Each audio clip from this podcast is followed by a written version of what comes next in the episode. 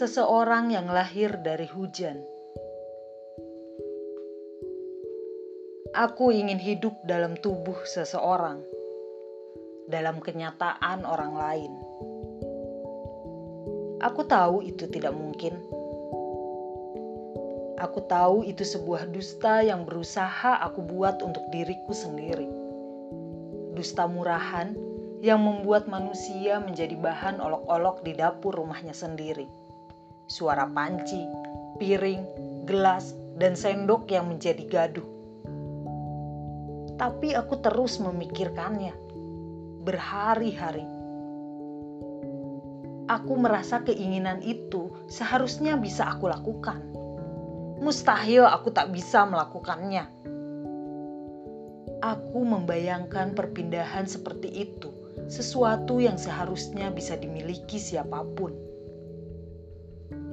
Aku membayangkan tubuh itu tidak beda jauh saat aku menyalakan lampu listrik.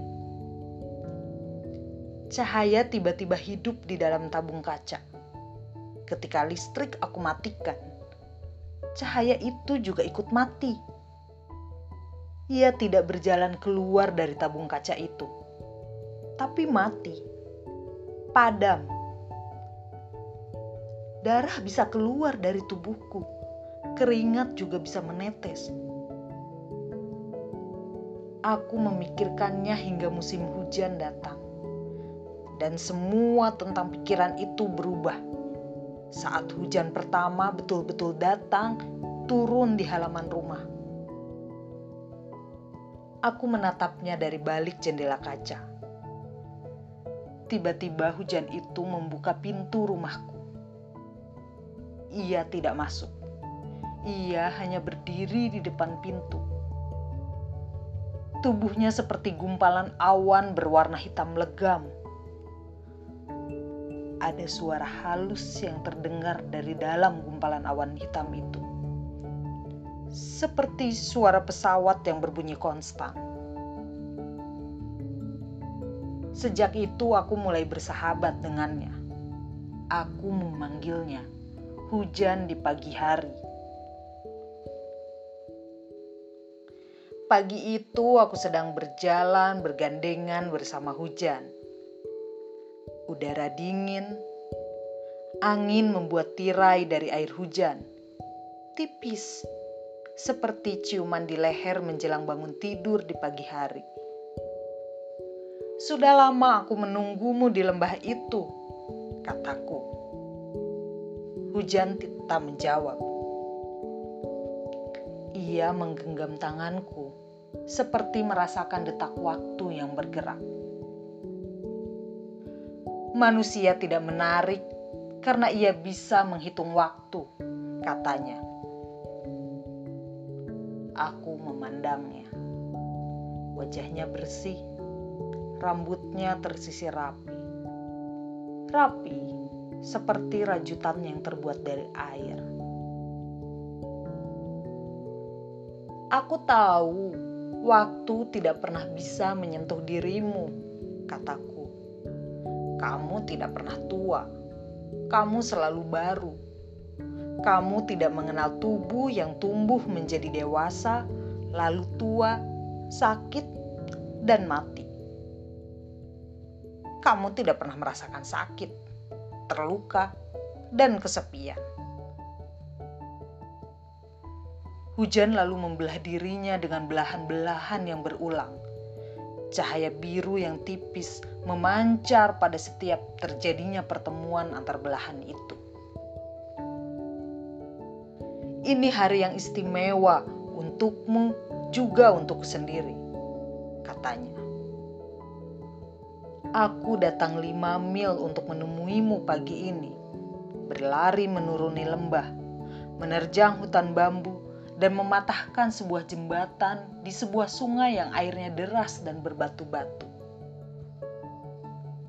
Di musim bunga tahun lalu, ketika kupu-kupu hampir setiap pagi membuat tarian di lembah itu, dan cahaya matahari seperti sedang menciptakan tubuhku dari daun-daun kacang di lembah itu, aku sangat berharap kamu datang di lembah itu.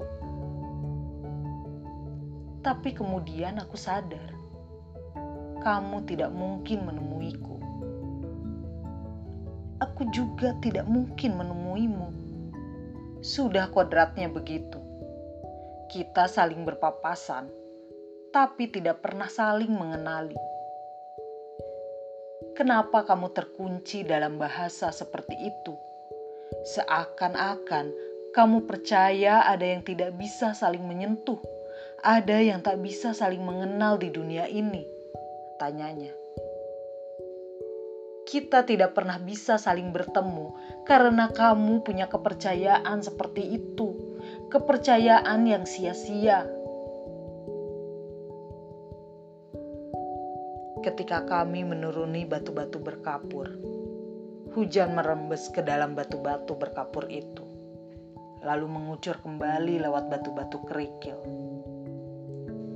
Aku takjub melihat hujan yang bisa merembes. Aku takjub melihat hujan yang membuat arsitektur dari air. Dia yang telah membuat ruang menari. Dia yang telah memberi bentuk mati menjadi bentuk yang bergerak. Dia yang menghidupkan dan mengajak bermain kembali dengan memori-memori lama. Dia yang merajut kembali semua peristiwa dan lalu membiarkan kembali semua rajutan itu merembes ke dalam tanah sebagai air, melewati akar-akar rumput dan senyap. Dia yang memiliki keindahan yang tak tergantikan dan tak siapapun bisa memilikinya. Aku tahu ia memang tak tersentuh. Aku tidak bisa menetes dan merembes. Aku terpisahkan oleh bahasa dan tubuhku sendiri yang telah menutupi duniaku. Hujan menatapku. Matanya seperti ratusan jarum yang saling merajut. Aku ingin memberi warna pada dirimu, kataku.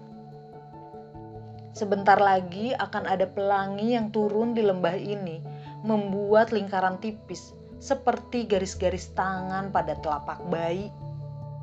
Semua kupu-kupu menganggap pelangi itu adalah ibu mereka. Aku memeluk bahu hujan. Air menetes di telapak tanganku, terus menetes. Suara hujan yang jatuh di atas sebuah batu menciptakan suara ketukan yang padat dan konstan. Hujan yang deras turun di kepalaku, membuat mataku seperti dipenuhi oleh tangisan yang datang dari luar diriku. Mataku seperti berada di dunia yang lain, dunia dari tangisan yang datang dari luar. Aku tahu mataku tidak menangis, tidak ada air mata. Aku yakin memang tidak ada air mata. Mataku meyakinkan diriku berkali-kali, ini bukan hujan, ini tangisan yang datang dari luar. Mataku seperti telah meninggalkan tubuhku di lembah itu, karena keyakinannya bahwa ini bukan hujan, melainkan tangisan dari luar. Tubuhku tidak bodoh, dan tidak perlu membuktikan lagi bahwa ini hujan. Hujan lalu menepuk bahuku. Air mengucur deras di kepalaku yang botak. Hei, tolong, jangan main-main seperti ini. Jangan mempermainkan kepalaku yang botak dengan hujanmu. Jangan memain-mainkan jantung dan ginjalku. Kamu tidak bisa merembes ke dalam pikiranku, walau kepalaku botak. Aduh, jangan kurang ajar dong. Nanti aku lempar kamu dengan kepalaku. Aku mengeluarkan payung dari tas punggungku. Aku juga mengeluarkan jas hujan dan memakainya. Suara hujan membuat bunyi ketukan lain di atas atap payungku. Bunyi ketukannya membuatku yakin tidak akan ada bahaya yang datang dari atas. Hujan turun semakin deras. Kini aku duduk di atas sebuah batu, lengkap dengan payung dan tas dan jas hujanku. Daun-daun kacang di lembah itu terus bergetar tertimpa air hujan. Getarannya membuat jejak-jejak yang aneh lewat gelombang-gelombang yang bergerak halus ke arah jempol kakiku. Aku merasa seperti bisa keluar dari tubuhku sendiri. Tubuhku tiba-tiba menjadi sibuk, bebenah membereskan banyak hal. Aku mulai tak percaya aku sedang duduk, mengenakan jas hujan dan memegang payung. Aku mulai tak yakin dengan mata dan telingaku. Tapi tubuhku ternyata tidak bisa keluar. Ada yang macet di dalam, mampet. Tubuhku tidak memiliki pintu untuk keluar. Aku berusaha menjebolnya. Hujan turun semakin deras, merembes lewat pori-pori tubuhku. Tubuhku mulai banjir. Aku merasakan seperti ada tanggul yang akan jebol dalam tubuhku karena banjir yang besar itu. Tubuhku tiba-tiba meledak, seperti rajutan karet yang meledak. Aku membersihkan serpihan-serpihan daging di bantal tidurku. Sebagian serpihan itu menempel di kelambu. Sinar matahari menerobos lewat kaca jendela kamar tidurku.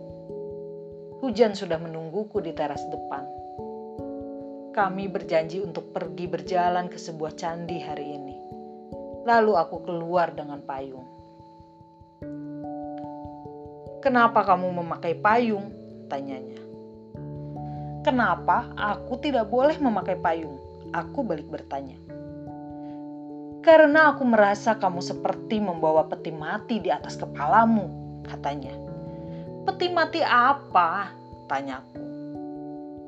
"Peti mati untukku," jawabnya. "Peti mati untuk hujan?" tanyaku. "Hujan di dalam peti mati," tegasnya. "Ini hanya payung," jawabku. "Kamu tidak mungkin bisa terkubur di dalam payung. Ah, duniamu tetap terkunci dalam bahasa," kilahnya. "Tidak, bahasa hanya kata-kata, lalu kalimat, lalu titik atau koma. Tidak, kalian telah mengunci dunia kalian di dalam bahasa." "Siapa yang kamu maksud dengan kalian?" Hujan lalu merebut payungku, seperti mematahkan kaki kursi yang tumbuh di kepalaku. Lalu hujan bergelayut di telapak tanganku, lalu menetes dan membuat kalung di leherku, lalu bergelayut di daun-daun bambu dan membuat percikan di lantai terasku. Lalu kami tertidur dalam pelukan yang penuh oleh warna hijau. Lalu daun-daun kacang di lembah itu yang membuat malam dari suara-suara serangga saling bercerita tentang sekuntum bunga yang belum pernah tumbuh sebelumnya di lembah itu. Afrizal Malna.